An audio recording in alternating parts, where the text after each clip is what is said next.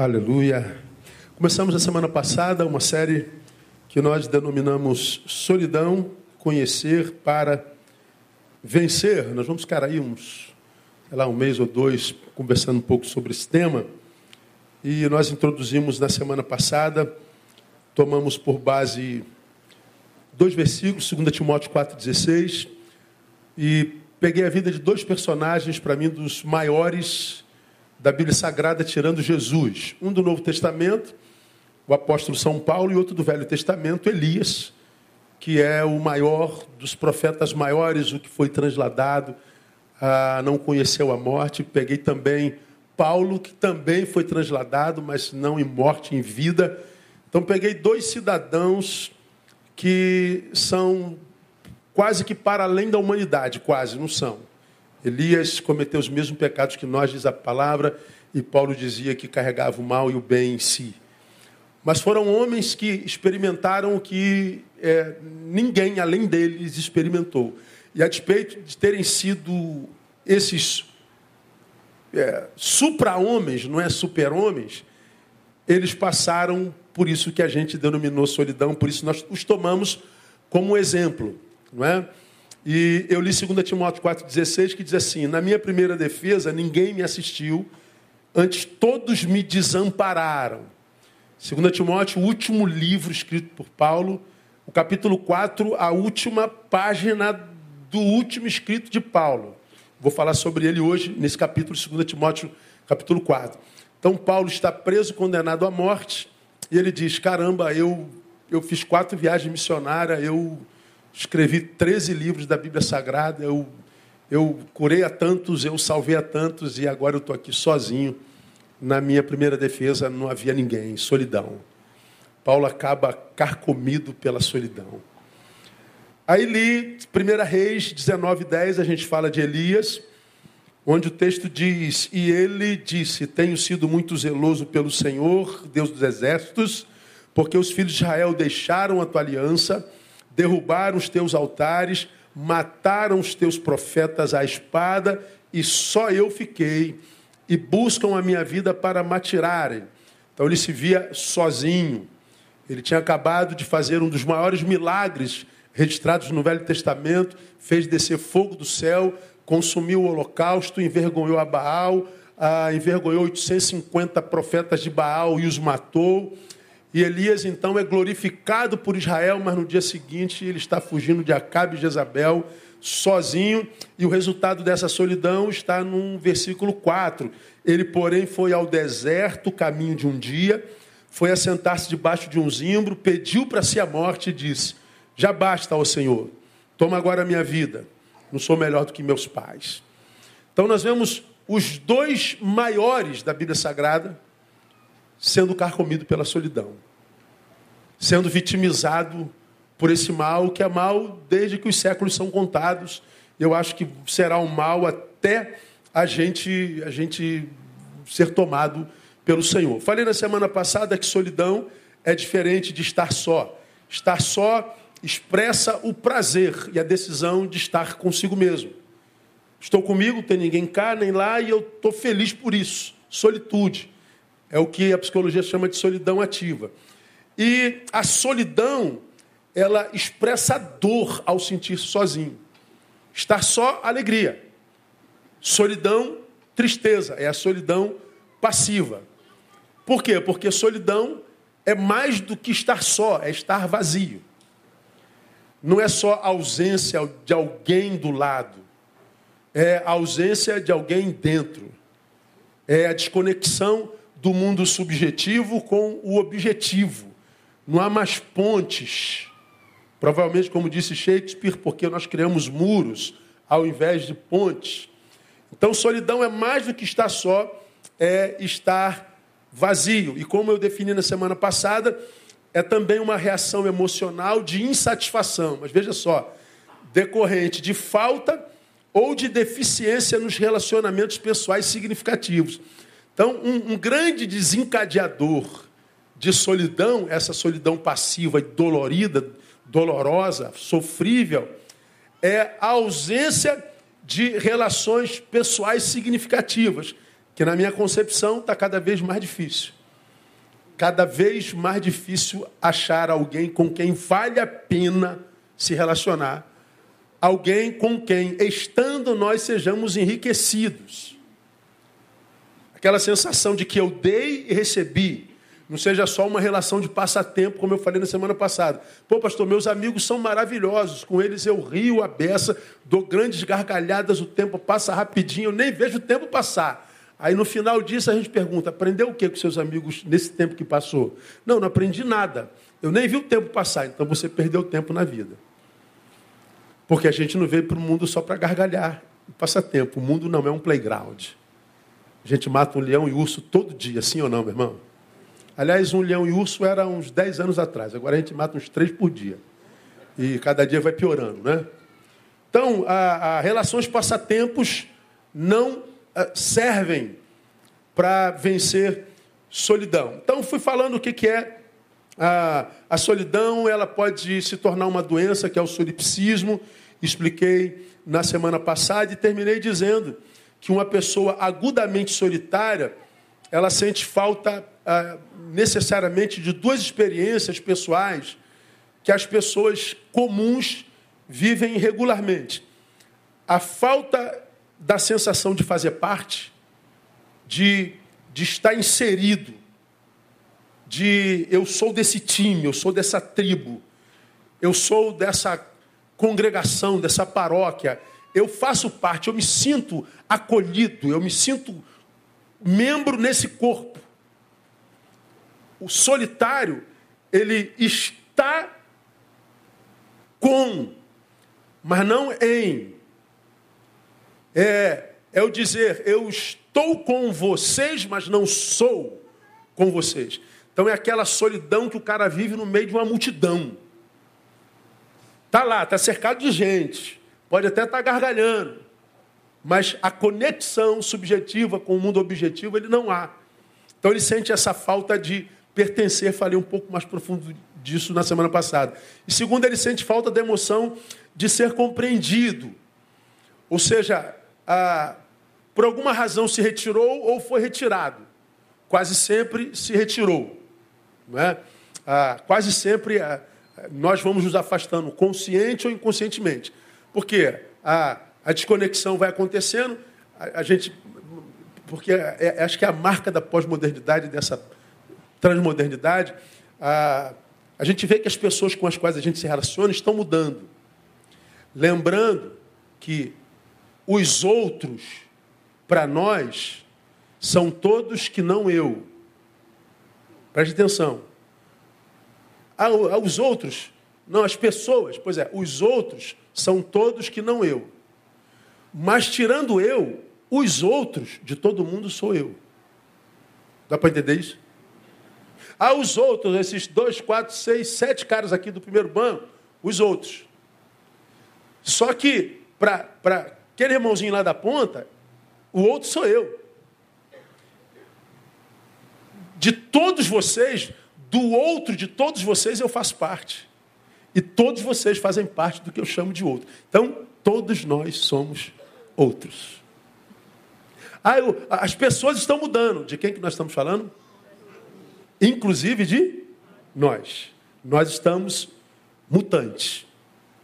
Alguns percebem a mudança pela qual passa, outros não. Só que os outros percebem a mudança pela qual a gente passa, porque nós somos os outros deles. E nós percebemos a mudança dos outros muitas vezes primeiro que eles mesmos.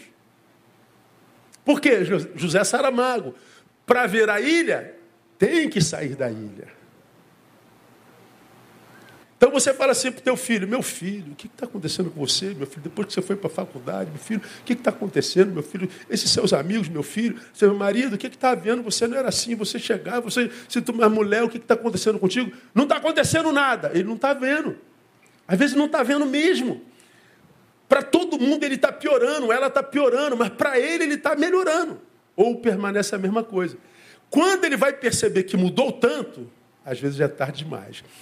Nós estamos mudando, cada um de nós tem uma consciência diferente de si mesmo, e nessa mudança, quase sempre é regra, nós é que vamos nos afastando. Aí você não perdeu a conexão, por exemplo, com a tua igreja. Pô, minha igreja mudou. Aí você para para pensar: o que é mais fácil ter mudado, a igreja toda ou você? Todos mudaram comigo. Será que é mais fácil todos terem mudado contigo ou você ter mudado a forma de enxergar a todos? Bom, como nós não conseguimos em grande escala fazer essa análise, nós não somos bons de alta análise, como eu preguei domingo pra, pra, passado no, na, na, série Sepulcros, sobre a análise de Jesus, é, severidade para o outro e, e, e flexibilidade para nós. Então a gente, quando faz um juízo relacional, uma, a tal da análise transacional, o outro é reprovado e eu sou aprovado, o outro é culpado e eu sou vítima. Só que quase sempre essa alta análise é inverídica, ela não é verdadeira. Nós não somos bons. É, é, regra geral, grosso modo, de, de alta análise. Aí a gente acaba se afastando sem perceber. Daqui a pouco nós estamos no nosso gueto. Estamos lá isolados, a gente não consegue mais conexão com nada. Aí você é tomado pelo tal do solipsismo, você se afastou, sei lá, por uma. Foi uma, uma um acontecido, uma condição, foi um acidente. Aí você se isola tanto que agora você, mesmo querendo se relacionar, não consegue mais. Adoeceu. Precisa de tratamento, precisa de acompanhamento. Então, ele sente falta dessa emoção de ser compreendido, ou seja, cara, ninguém me entende mais. Ah, cara, não adianta eu falar, tá tudo bem, amor, tá tudo bem, amor, tá tudo bem, meu brother, minha amiga, tá tudo bem, tá tudo bem. É porque você já não se sente mais parte, não vão te entender, você vai falar, não vão te entender. Agora, é, nós falamos na semana passada, é muito bom quando, quando você está tá afastado do mundo. Aí tu chega num lugar e, e, você se sente inserido. Caraca, isso aí mesmo, cara, isso aí.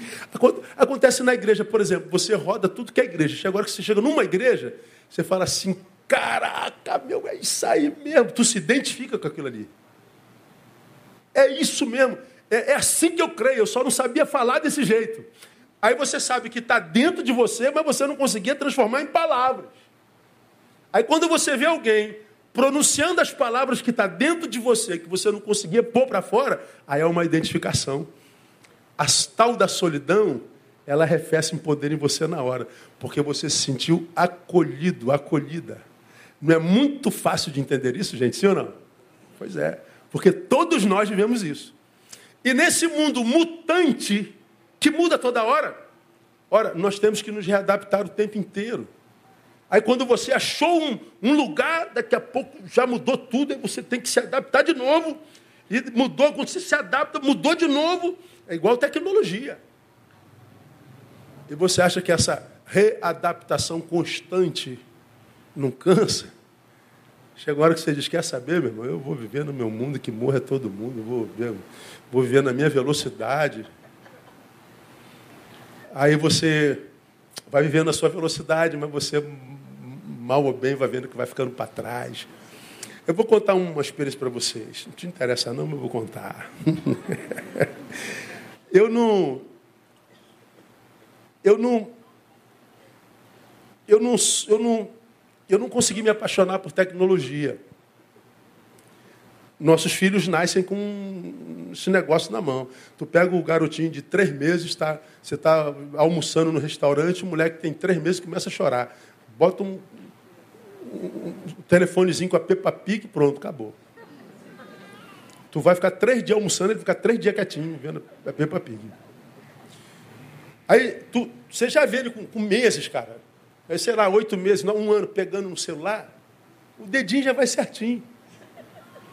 Parece que ele teve uma aula na, na vida anterior, sei lá, um negócio desse. Né? É, é, é, é, muita, é muita destreza com tecnologia. É assim ou não é? Nós velhos ficamos cheios de dedo. Então, há, quem nessa geração, acho que a grande maioria se adaptou bem com a tecnologia e gosta da tecnologia, de brincar com isso, de conhecer. O cara virou um hacker, virou um especialista. Não, eu não tenho. Eu, eu, não, eu não, não, não busco conhecer eu não. não é, nada. Eu, eu, tanto que eu, eu só entrei na rede social quando nasceu a pandemia, quando apareceu a pandemia. Então, eu estou dois anos com rede social. Bom, vontade própria? Não, né? mas nunca. Eu, se eu pudesse, eu estava longe até hoje. Mas como a pandemia chegou, eu tinha que alcançar o meu povo. E a única forma que eu tinha que fazer era pela tecnologia.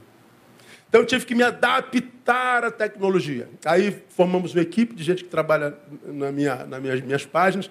Não sou eu que publico, não é nada, tudo eles. Eu não sei nem como que faz uma publicação, na verdade, eles que fazem tudo. Aí, ah, tendo que, que, que, me adaptar, e culto online, meu irmão, eu estou aqui pregando sozinho. Se você, se você olhar para trás, não dá nem para tu ver a câmera, a câmera fica lá atrás no painel. Aí tu imagina eu aqui sozinho pregando por esse negócio vazio, irmão. Falei, meu Deus, eu estou maluco, Deus. É, cara, esse negócio vazio, e eu pregando como se ele tivesse cheio. Falei, gente, isso não é, isso não é normal, não. Eu sei que está todo mundo lá de lá. Cara, mas é muito esquisito você ver esse negócio vazio. E você, Deus, vai te abençoar. Deus, meu Deus do céu, cadê o retorno? Cadê o diálogo? Loucura. Isso para mim é uma, é uma insanidade. Live, e não sei o quê. Aí minha equipe, pastor, o senhor tem que publicar mais, o senhor, o senhor tem que fazer de um minuto, o senhor tem que. Olha só, gente. Fiz durante um mês, como eles falaram. Olha só, não dá não. Não dá não. Não, porque vai engajar o vídeo. Eu não quero engajar vídeo, eu não quero seguidor, eu não quero porcaria nenhuma. É, quando tiver, bota. Se não tiver, não bota. Não, pastor, mas por quê? Não, não, não, não, não, não. Tentei. Mas não, não dá, eu não consigo viver nisso não, cara. É uma escravidão. Ao passo que uma vez que nós entramos, a gente vê que o leque de bênção vai mil vezes mais longe. Eu sempre viajei Brasil. Depois da rede, a influência, ela decuplicou. Número de gente abençoada, de gente alcançada. Ou seja, a ferramenta é maravilhosa. Mas a forma como a gente lida com ela, a gente tem que se adaptar. Se você não se adapta, você é atropelado. Só que esse negócio muda tanto que você tem que se adaptar o tempo inteiro. Então o que você tem que fazer? Cria a tua estrutura para se relacionar com isso, para que você seja senhor das tuas redes e não as tuas redes senhora, senhora de ti. Porque é o que tem acontecido. A gente mergulha a cara nisso e nos tornamos escravos disso. Os nossos amigos pessoais acabam sendo retirados da nossa vida, a gente acaba sendo tirado da mesa. Quando a gente percebe, a gente está sozinho, sendo seguido por 100 mil pessoas. E nós vivemos um mar de solidão. Essa sociedade, essa geração está sendo carcomida pela solidão. Tirando foto 20 vezes por minuto para mostrar que está feliz. Quem vê sabe que é mentira, que quem está publicando também sabe que está mentindo. Mas nós abraçamos a cultura da performance, a ditadura do sucesso, a ditadura da beleza, a ditadura da, da, da vida descolada, a ditadura da, do intelectismo, a mentira coletiva. Como diz o filósofo, uma mentira, quando toma o inconsciente coletivo de uma geração, toma peso de verdade. Então, a, a verdade que vivemos hoje é uma mentira, e essa mentira gera uma solidão terrível. Porque se nós nos aproximarmos de verdade, vamos descobrir a mentira que o outro é. E vamos descobrir a mentira que eu sou. Então, inconscientemente, nós vamos nos afastando. Cara, nós estamos ferrados. Porque ninguém faz essa leitura. Aí você ouve essa leitura e fala assim, pô, cara, esse cara é muito fera, esse tal de Neil. Não, cara, é muito simples. É porque a gente não é dado para reflexão. A gente passa pouco tempo, o tempo que a gente está só, a solidão ativa, prazer consigo mesmo, você mergulha na palavra para se abençoar, para responder essa geração com os olhos de Deus, para que os olhos de quem coordena essa geração não coordenem você também. Porque, como eu falei lá atrás, você vê, como é o nome da rede social? É o web, não é? O web em inglês é o quê? Teia. Se há uma teia, eu disse lá, há uma aranha. Quem é a aranha que fez essa teia que na qual nos prendeu a todos? E qual a intenção dessa aranha? Então tem alguma coisa por trás disso. Eu acho que uma das razões é nos afastar um do outro. Porque quando a gente tira uma brasa da fogueira, é muito mais fácil de apagá-la, de torná-la inútil. Então, a sensação de fazer, de se sentir pertencente. Vamos continuar. Como diz John Titiopo, italiano, a solidão evoluiu como qualquer outra forma de dor, e é verdade. No passado, nós nos sentíamos sozinhos, geográfica e relacionalmente, e estávamos sozinhos, geográfica e relacionalmente. Hoje nós estamos sozinhos, seguidos por multidões. Então, a solidão evoluiu. E eu acho que a solidão das, sozinho é, é menos danosa do que essa solidão que nós vivemos cercados de todo mundo.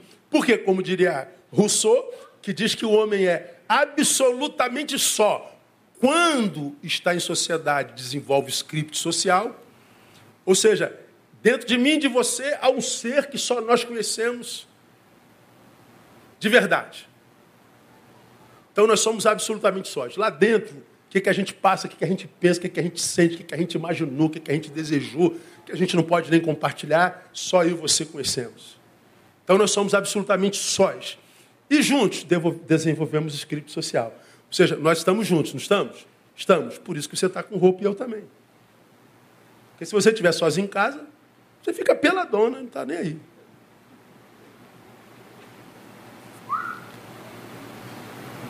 Puseram dois olhos em cima de mim, nasce o personagem. Script. E tem gente olhando, tem gente. Aí eu me lembro, acontece aqui lá atrás, essa semana aconteceu de novo. Eu estou indo pregar lá em São Gonçalo, aí paro no trânsito. Aí tem um cara do lado, meu irmão, tirando uma meleca, mas assim, apaixonado. Cara, o dedo dele sumia dentro do nariz. Meleca endemoniada, não saía, devia estar lá no olho. Pô, e o cara tava, pá, cara, vidro todo fechado, preto, G5, eu tô olhando pro cara, e o cara tá, meu Deus, eu falei, senhor, libera essa meleca, esse cara vai arrancar o nariz. Aí, pô, o cara tava lá amarrado, aí eu, zoador, aí eu baixei o vidro de lá, né? Aí olhei para ele, aí ele ele estava assim, quando ele me viu, vou tirar. Você não abriu, ele vazou. Aí eu e você, cara, que cara porco, que cara, meu Deus do céu, porco. Aí a pergunta teológica é: você já tirou meleque? Não fala a verdade. Já tirou meleca? Já, já? Já tirou, irmã? Já tirou meleca? Já? Já, pois é. Mas quando é que a gente faz isso? Diga aí você. Quando não tem ninguém? Porque quando está olhando para nós, script social. Pode estar uma bolota, você não consegue nem respirar. Vai ficar lá, mano porque tem olhos sobre nós. É assim ou não é? É assim. Então a solidão, ela, ela, ela evoluiu. Consequências dessa solidão. Três tipos de isolamento: social, emocional e espiritual. Social, porque a gente vai ter dificuldade de convivência, isso é óbvio. Se a gente não tivesse é, é, dificuldade de convivência, nós conviveríamos. Né? Só que hoje ela é agravada por quê? Porque antes, antes é, eu me afastava de vocês porque eu estava mal. Mas hoje, vocês também estão mal. Eu me afastava da sociedade porque eu estava mal. Hoje a sociedade está mal também. Diferente de uma sociedade, vocês que são da minha geração, até um pouco mais novo que eu, essa hora, oito oito, oito, nove horas, na nossa rua, os vizinhos estavam sentados na rua com a cadeira do lado de fora, porque estava muito calor dentro de casa, ar-condicionado era só para magnata. Então nós ficávamos na rua, os vizinhos tudo conversando. Aí você chegava do trabalho, ô João, tudo bem, João? Ô, seu Juquinha, ô, Dona Maria. Ficava até tarde conversando, desenvolvendo a sua humanidade. A gente sabe que a humanidade ela só é manutenida na relação com seres humanos. Se você para de conviver com seres humanos, a tua humanidade é arrefecida em você. Então, a, naquela época, alguns anos atrás, nós tínhamos relações humanas. Eu, eu não aparecia. Ué, o, o, o Neil não, não veio sentar hoje na calçada? Cadê o Neil? Ih, ele não veio de novo essa noite. Pô, tem duas semanas que o Neil não vem. O que, que houve com o Neil? Vamos lá ver o que, que o Neil tem. Neil tá, sei lá com o quê. Você fazia falta. Porque as relações eram minimizadas, ou seja, nós tínhamos 20 amigos, mas eram amigos mesmo. Nós sabíamos o nome de todo mundo, sabíamos o endereço, conhecíamos o carro e sabíamos o número do telefone. Hoje tu não sabe nem o teu número de telefone. Você não sabe no telefone do teu filho. E fulano não vem há um tempão. É mesmo, cara? É, tem cinco anos que ele não vem. Eu falei, olha, nem, rapaz, nem reparei. Então, eu estou mal e a, a, a, sociedade está mal. O que, que acontece? Esse isolamento, ele é muito pior de ser vencido. Claro que lá para frente eu vou falar como é que a gente vence a solidão, tá, gente? Não fica desesperado, não. Eu tô, tô, só estou pintando ela como ela é. Eu não estou aumentando nem diminuindo, só estou mostrando como ela é.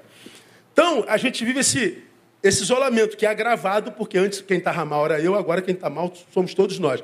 E o problema do isolamento, eu falei que ele é o isolamento social, emocional, espiritual, é que ele vai para além da questão espiritual. Não é bom que o homem esteja só. Definição do Criador. Possível? É. Bom, jamais. A vida só encontra sabor no encontro.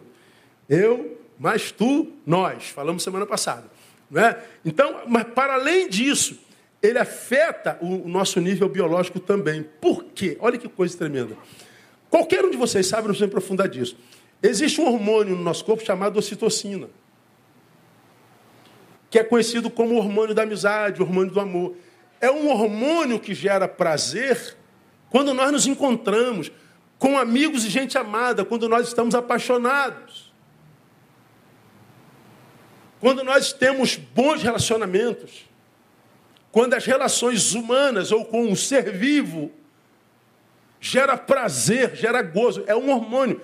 Teu corpo produz ocitocina quando você se encontra.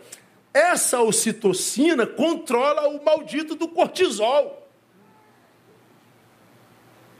Que descontrolado em você, o que, que ele faz? Cansaço, fraqueza e depressão. Descontrolou o cortisol, lascou, irmão.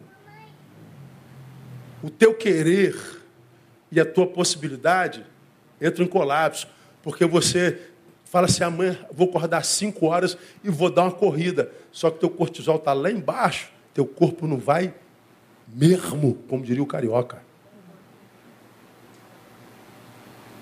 Você não consegue, você não tem energia, você não tem força. Então, o isolamento social, o afastamento de quem me faz bem, afeta a minha biologia. O isolamento emocional é a dificuldade extrema de expressar sentimentos. O que, você está sentindo? Não sei. Defina. Não sei. Aí todo mundo fala terapia, terapia, terapia, terapia, terapia, terapia. Quem puder, faça terapia. Inclusive, pode procurar minha filha, Tamara Barreto. Sou pastor da igreja, falo o que eu quiser. Então, quiser. Terapia. Mas todo mundo se identifica com terapia? Não. Eu aconselharia para todo mundo fazer. Quem está mal e quem não quer ficar mal. Ah, eu não sou maluco, pastor, vou procurar psicólogo. Você não procura psicólogo porque você está maluco, para você não ficar maluco. Você procura um psicólogo para você manutenir a tua saúde. Dividir cargas. Buscar respostas, quiçá. Agora, é, nem todo mundo se identifica. Bom, se você é um desses, ah, você precisa, eh, de alguma forma, externalizar o que você está sentindo. Escreve. Vai para a cachoeira, grita, fala consigo mesmo, fala sozinho, seja maluco. Já experimentou falar sozinho como é que é bom, irmão? Quando não tem ninguém te olhando, lógico. Você está lá, lá no meio do mato, você começa a falar, falar com Deus. Ou então, seja malandro. Eu boto o fone, não está tocando nada. Eu estou falando sozinho comigo mesmo. O pessoal está pensando que eu estou falando no telefone. Estou andando, na, caminhando, falando igual um doido. Aí ele está falando com alguém. Não estou nada, eu estou falando sozinho. Como faz bem você cantar a música em inglês com o teu inglês. Sabe do que, é que eu estou falando? Não? Pô, que inglês é esse? É meu, esse inglês é o meu. A gente se diverte sozinho. Mas a gente vai falar sobre isso lá na frente, né? Então, por que, que eu preciso externalizar? O isolamento social, emocional, essa dificuldade de externalizar. Agora, por que, que a dificuldade de externalizar é grave? Por causa do que diz a Bíblia, que diz: enquanto guardei silêncio, consumiram-se os meus ossos. Salmo 32, 3. Enquanto guardei silêncio, consumiram-se meus ossos. Lacan diz: silêncio, doença são palavras não ditas. Copiou o salmista. Enquanto guardei silêncio, consumiram os meus ossos. É, se você for fazer análise desse texto, ah, os ossos no corpo humano é o que por último se deteriora. Quando se deteriora? A gente acha osso de dinossauro de, de tantos bilhões de anos até hoje aí. Fossilizado. Mas o osso está aí. Quando o salmista diz, é, enquanto guardei silêncio, consumiram-se, essa tradução não é boa, consumiram-se meus ossos, ele está dizendo, mesmo a parte mais fortalecida na minha interioridade, o silêncio corrói a parte mais fortalecida da minha interioridade, ele usa como valor simbólico o osso. Mas ele está dizendo, não, eu, eu começo a viver putrefação de dentro para fora. O silêncio não faz bem quando você está entulhado. E o isolamento espiritual é a dificuldade de louvar, de comungar, de servir. E o que, o que não está fácil hoje é para ninguém, né? para quem tem dois neurônios e não tiver um brigando com o outro, está difícil achar uma igreja para você ouvir alguma coisa. Quem está para além de uma fé sensitiva, arrepiativa, está difícil congregar. E se você está doente, fica mais difícil ainda.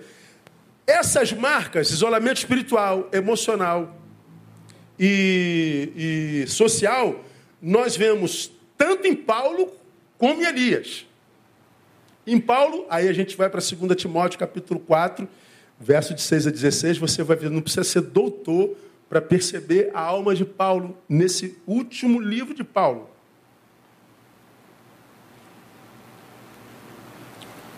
Segunda Timóteo, capítulo 4, de 6 a 16. Te situando de novo. Paulo está preso, condenado à morte velho e doente, de posse de uma palavra de Deus, Paulo, nessa prisão você morre. Aí, transportemos-nos para o lugar de Paulo, gente. Deus aparece para você e fala assim: meu servo, você vai morrer. Quando? Tiago morreu ontem, tu morre amanhã. Você gostaria de saber a data da tua morte? Fala a verdade. Olha, irmão João, você vai morrer no dia 21 de dezembro de 2022. Meu irmão, hoje é dia 16 de março. Aquela data, 21 de dezembro, vai sair da tua cabeça, mas nem de manhã, nem de tarde, nem de noite. Você vai pensar só naquilo. Você morre agora. Acabou a sua paz. Ah, imagine uma mulher que está tomando banho e descobre um caroço no seio. Epa, o que, que é isso aqui? Oh, meu Deus, um caroço no seio pode ser o quê? Câncer. Câncer lembra o quê? Morte. Então, se a pessoa descobre um caroço no seio, o chão já some. E o caroço pode ser só uma possibilidade de ser uma doença que pode talvez levar à morte. É só uma possibilidade. O chão já some, a vida já degringola. Imagina você ouvir de Deus que te livrou de tantas cadeias, te livrou de naufrágios, te livrou de, de, de, de ciladas, te livrou de um monte de coisa. Não, dessa vez, filho, tu morre. Aí Paulo escreve assim: quanto a mim, já estou sendo derramado como libação, o tempo da minha partida está próximo. Então ele já sabe que vai morrer. Aí ele escreve, talvez o versículo mais famoso dele, que a gente lê quase que como um, um poema do anjo Gabriel. Combati o bom combate, concluam. Acabei a carreira e guardei a fé. Só faltava o som de fundo. Combati um bom combate. Aleluia. Acabei a carreira, glória a Deus, e guardei a fé. O que, que Paulo está dizendo aqui? Lutei, lutei, lutei, lutei, lutei, lutei, minha vida inteira, desde que me converti. Lutei, lutei, lutei, lutei, lutei. Quem conhece a vida de Paulo sabe quantas lutas esse cara passou. Se você ler os livros que ele escreveu às igrejas de Corinto, as perseguições, do, do que, que ele teve que enfrentar. Ele diz: combati o bom combate, acabei a carreira, ou seja, cheguei ao final, e tudo que eu tenho no final é fé. Guardei a fé. Ele está dizendo: eu não tenho esposa, eu não tenho filhos, eu não tenho uma casa própria. Eu não tenho nenhum brother do meu lado. Eu não tenho ninguém para quem eu fui bênção e canal de Deus junto a mim.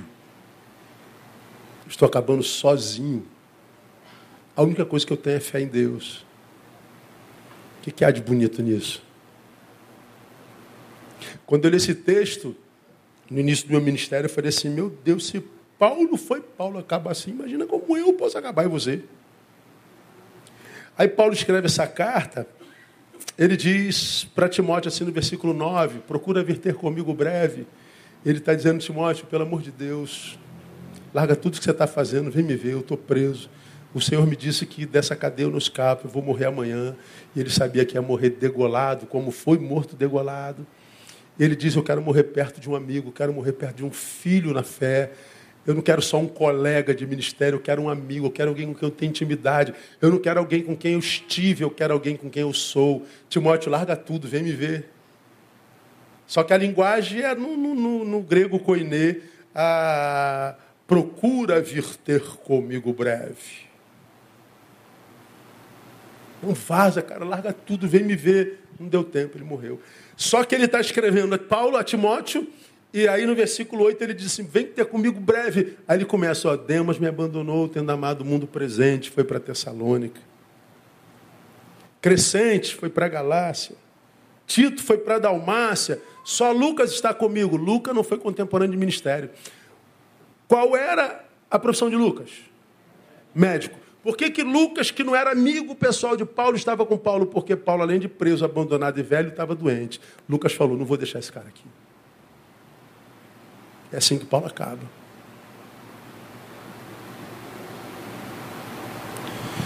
Tíquico envia a Éfeso, versículo 12, quando vieres, traz a capa. No 14, Alexandre o Latueiro me fez muito mal.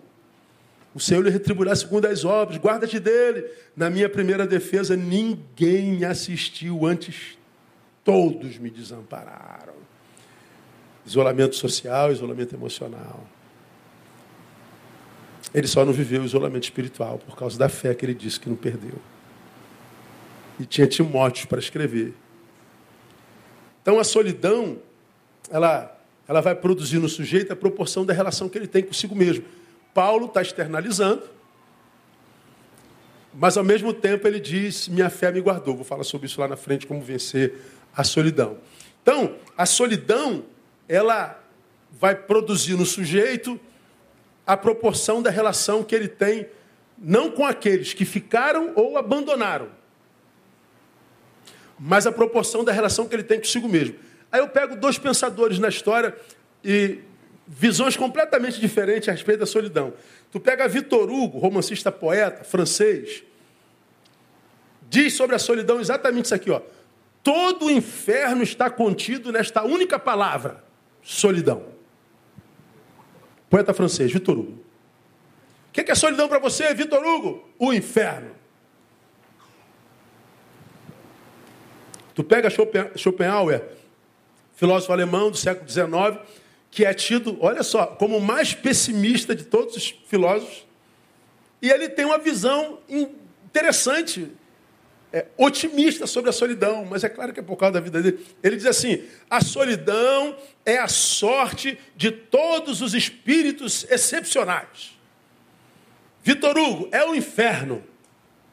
Schopenhauer, é o, o, a sorte de todo espírito excepcional. Para você, solidão é o que? É o inferno ou é a sorte? Vai depender da relação que você tem consigo mesmo. O que a gente não pode, gente, desse tempo para frente é brincar com a solidão, fingir que não está doendo, aparecer de forma autossabotadora dizendo não preciso de ninguém. Mentira, você sabe que é mentira. Que vem de baixo não me atinge, atinge sim. Você não é de ferro, Deus não te fez poste. Então não dá. Ah, ah eu, queria, eu, eu, eu queria morrer. Não depende de você. Não depende. Tua vida é, pertence a Deus. Você só administra. Então, a solidão é um, é um sentimento comum que a gente precisa aprender a lidar para que a gente não sucumba a ela. E aí, para a gente terminar hoje, já estou falando há quase uma hora, passa rapidinho, né? Algumas verdades que a gente aprende com Paulo. Primeiro, a solidão dói mas só paralisa se permitirmos. Repita comigo: a solidão dói, mas só paralisa se eu permitir. Guarda essa palavra aí. Dói mesmo. Social, espiritual e emocional. Isolamento. Como não é bom só, dói. Mas só paralisa se a gente permitir. Paulo, esse que eu acabei de ler, a despeito da solidão inequívoca pela qual passou, ele cumpriu a sua missão de vida até o fim.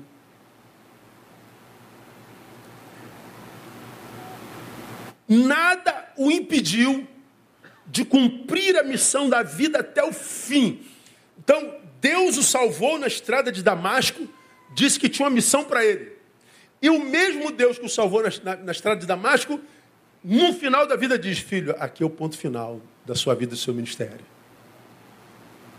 Você está sendo derramado como libação. Libação era, era um, um, um, um líquido sagrado que se jogava sobre o holocausto para consagrá-lo ao Senhor. Sendo derramado. Paulo está dizendo: olha, a sua vida está sendo derramada como consagração. Paulo está acabando espiritualmente aprovado por Deus. Deus está dizendo, meu filho, você cumpriu a sua missão com denodo, com garbo, com honra. Deus é que está como que dizendo, te recebo para te dar o melhor galardão. Você foi brilhante, Paulo, e foi. Embora no mundo dos homens ele tenha acabado sozinho. Mas a fé dele o ajudou a vencer a solidão. Como nós falamos, a solidão, ela alcança nosso nível emocional, alcança o nosso nível biológico, a tal do ocitocina e cortisol, e também tem o que de espiritual. Por isso, há muita gente que não consegue vencer a solidão, porque acredita que a solidão é só uma questão sociológica e existencial. Não é. Também, só que ela perpassa o espiritual. Todo o teu ser, você é um, um ser trino como trino é o nosso Pai. Um ser bio, psíquico, espiritual. Deus Pai, Filho e Espírito Santo. Nós somos filho de, de trino, trininho é. Então a solidão perpassa essas três dimensões do homem. Então Paulo, ele cumpre a missão a despeito dessa solidão que não é coincidência para mim, está registrado no finzinho da vida de Paulo. Eu perguntei assim a Deus, Pai, Senhor, para que, que o Senhor bota um texto desse na Bíblia? Não precisava disso aqui não. Para que, que o senhor vai botar uma derrota dessa na vida do cara, meu amigo? O senhor não vai querer servir o senhor, não. Que aqui não cabe a teologia da prosperidade. Deus vai te honrar, Deus vai te enriquecer, Deus vai te, te matar teus inimigos, Deus vai te dar uma casa nova, Deus vai te emagrecer, Deus vai alisar, Deus vai. Não vai. Isso aqui é um testemunho contrário. A vitória capitalista, a vitória existencial, a vitória humana mas está lá na Bíblia e no último escrito de Paulo. Não podia terminar. E ele viveu feliz para sempre? Perdão, não, não viveu não. Ele acabou humanamente mal, mas absolutamente aprovado por Deus. E eu entendo que esse texto está na Bíblia para que eu e você entendamos que o que Deus gera em nós, não gera em nós só para nos honrar entre os homens. Se o que você entende por honra é aplauso e inveja. Olha como ele é bem sucedido, como ele é, ele é rico, como ele é bonito, como ela é gostosa, como ele é cabeção, como ela, como ah, aplauso, vamos seguir ele. Não. Isso o diabo também dá. É ele quem disse: tudo isso te darei se. Então quer tudo isso? Ah, o diabo te dá. Deus é outra parada. Ele pode te dar tudo isso, mas ele te enriquece com uma riqueza tão para além dessa capitalista porque ele diz na sua palavra: o que eu tenho para aqueles que me amam, olho não vê, ouvido não ouve, nem penetra no coração dos homens. Então está para além da matéria. O que, que Deus tem para nós? Uma capacidade espiritual e humana tão grande, tão generosa e plena, que nós evoluímos a ponto de não dependermos mais de resultados. O Senhor o deu? Bendito seja o nome do Senhor. O Senhor o tomou, diga. Bendito seja o nome do Senhor. As circunstâncias não mudam a quem Deus eleva o espírito. Então, porque não precisamos mais de resultado, é, é aí que o resultado vem. Por quê? Porque você não está atrás de resultado, você está atrás de fazer a vontade do Pai.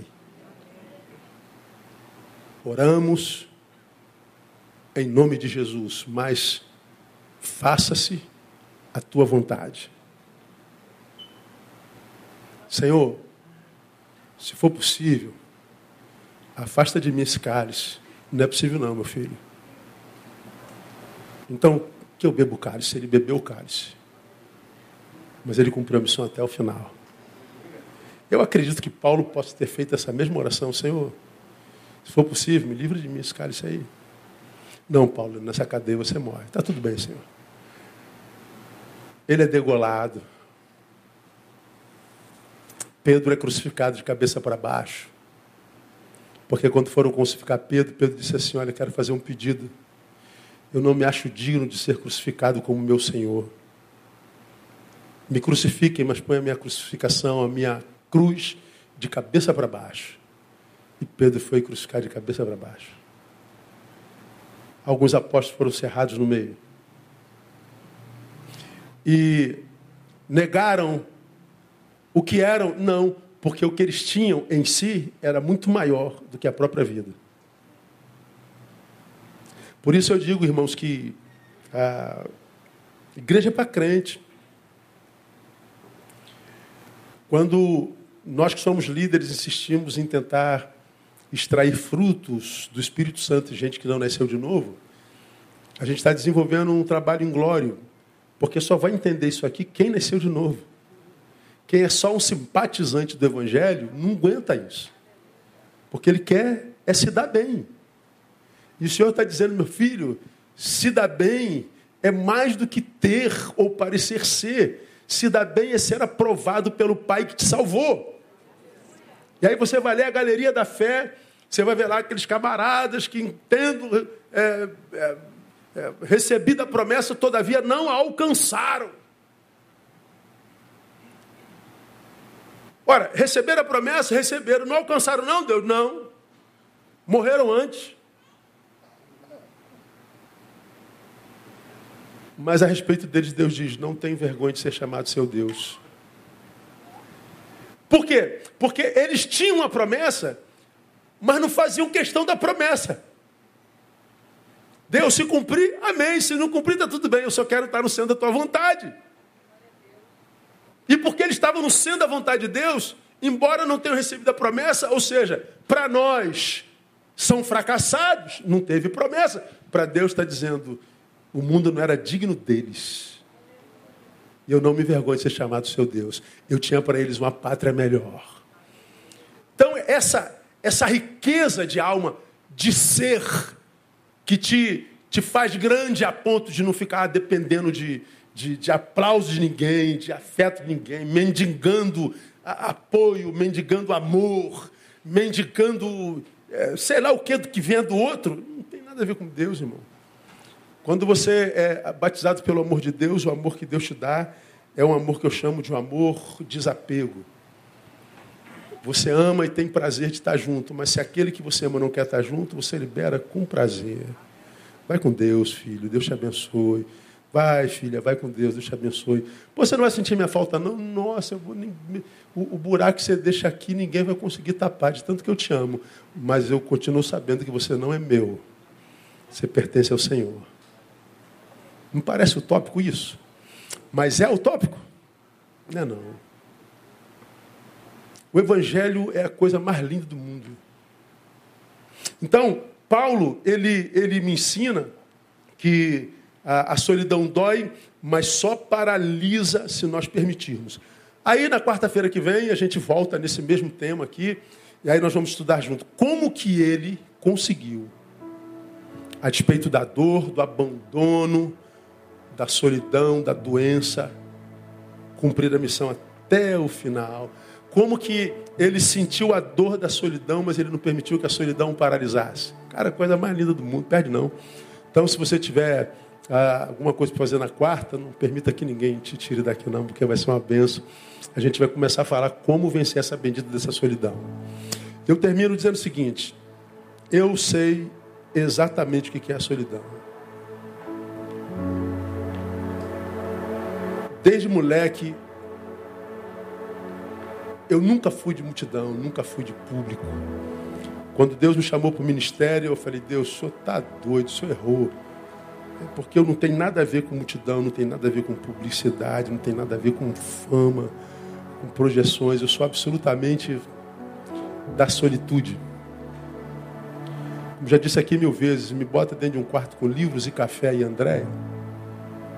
Irmão, eu passo três meses ali dentro, assim.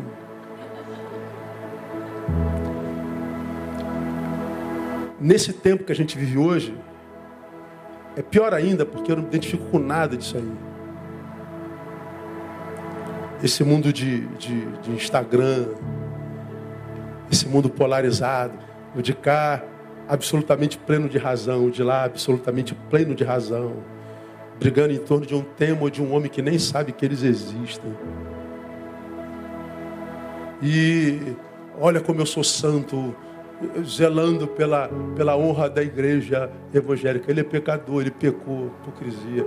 O outro, olha como é que eu labuto pelas minorias, olha como eu sou apaixonado pela minoria. Mentira. Se não existisse rede, como eu falei na semana passada, aliás, no domingo, 90% das obras que você vê hoje de bondade, generosidade, não existiriam. Elas só são feitas porque podem ser publicadas.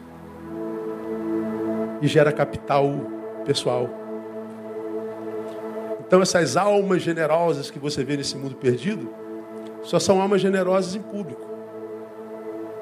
Se não houvesse rede, a maioria desse pessoal que você vê militando, se achando melhor do que todo mundo, se você for ver a vida pessoal, você vai ver que se acusa só o pecado estrutural, porque o pessoal já não conta mais. É, é quase tudo farsa. Se você tem um mínimo de discernimento espiritual, o um mínimo, cara, assim, um mínimo.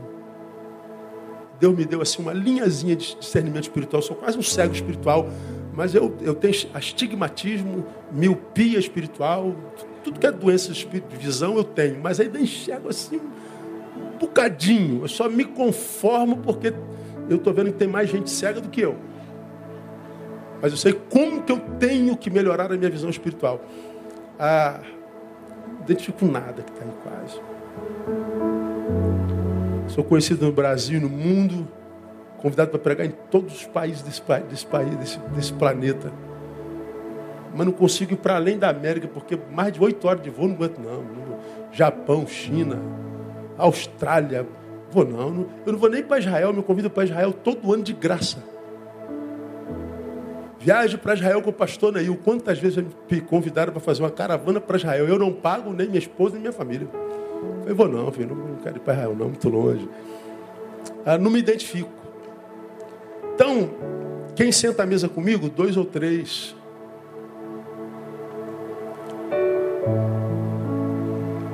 Só com quem eu possa trocar e não queira me exibir. Não queira mostrar para todo mundo, ah, eu sou íntimo do Neil, sou íntimo. Então, cada vez que passa, repare como o seu leque de amigos vai diminuindo. Repare. Conta cinco anos atrás, veja quanta gente você sentava à mesa, vê agora. Pega, pega a lista de telefone que você tem, vai passando assim, ó, vê quantos deles você teria coragem de ligar de madrugada para falar de um problema pessoal teu. Às vezes não tem um que você possa dizer, cara, com esse aqui eu posso falar mesmo. Não preciso esconder nada, eu posso abrir o verbo. Quantos você tem? E até esse que você tem, provavelmente não tenha daqui um ano, dois. Nós estamos sendo empurrados por isso aí. Então, se você tem um amigo, vou falar isso lá no final, faz manutenção dessa amizade. Não briga por causa de esquerda, direita, não. Isso é idiotice. Isso vai passar. O governo que está aí amanhã passa. Daqui a pouco entra outro. Cara, é tudo passageiro. É, é política. É a mesma coisa. Política de 20 anos atrás e daqui a 40. É a mesma coisa. Só que agora a gente está blá, blá, blá. Verborrágico. Temos rede. Aí todo mundo se fazendo de cientista político. Não lê um livro por ano. Mas se acha cabeção do mundo. Então, é, não se deixe sequestrar por essa vida coletiva exibicionista. Trata da tua subjetividade. Cuida dos teus amigos. Cuida dos teus amores. De gente que te ajuda a manutenir. Quer ver uma coisa? O tempo já passou. Vou falar da minha vida aqui. Quem falar da vida dos outros, vocês gostam, né? Nosso cachorrinho morreu tem um ano. 19 anos com a gente. Tivemos que eutanasiar. Como nós amávamos aquele bicho. Filho. Quantos tem pet aqui? Levante a mão. Sabe do que eu estou falando, sabe? Sabe. 19 anos. Aí, quase um ano sem ele, a gente sentindo a falta do amor de um bicho, sabe? Só quem tem o bicho sabe o quanto o bicho ama com fidelidade. Então, amar o bicho e receber o amor do bicho. Então, nós somos muito, muito unidos lá em casa. Tenho excelentes amigos e poucos, mas excelentes. Estou com todos, sou com alguns. Mas o bicho, é, quando nós o perdemos, nós vemos, tivemos noção plena do quanto o amor nos abençoava e quanto amar, mesmo que seja um animal, nos ajuda. Essa semana, vamos pegar outro cachorrinho? Não, vamos, não, depois vai ficar preso, a gente viaja e tal mas o amor fez falta. Aí adotamos uma vira-lata. Um cachorro de raça não, muito caro. E tem um monte de bichinho aí na rua. Vamos adotar um bichinho desse aí da rua. Aí pegamos a Gaia. Vira-latinha de quatro meses. Hã? Vai fazer, fazendo cinco hoje. Parabéns para a Gaia. Pois é. Pois é. A, é o exercício do amor. Nós nascemos para o amor. Como está difícil amar gente, o amor vai ficando internalizado.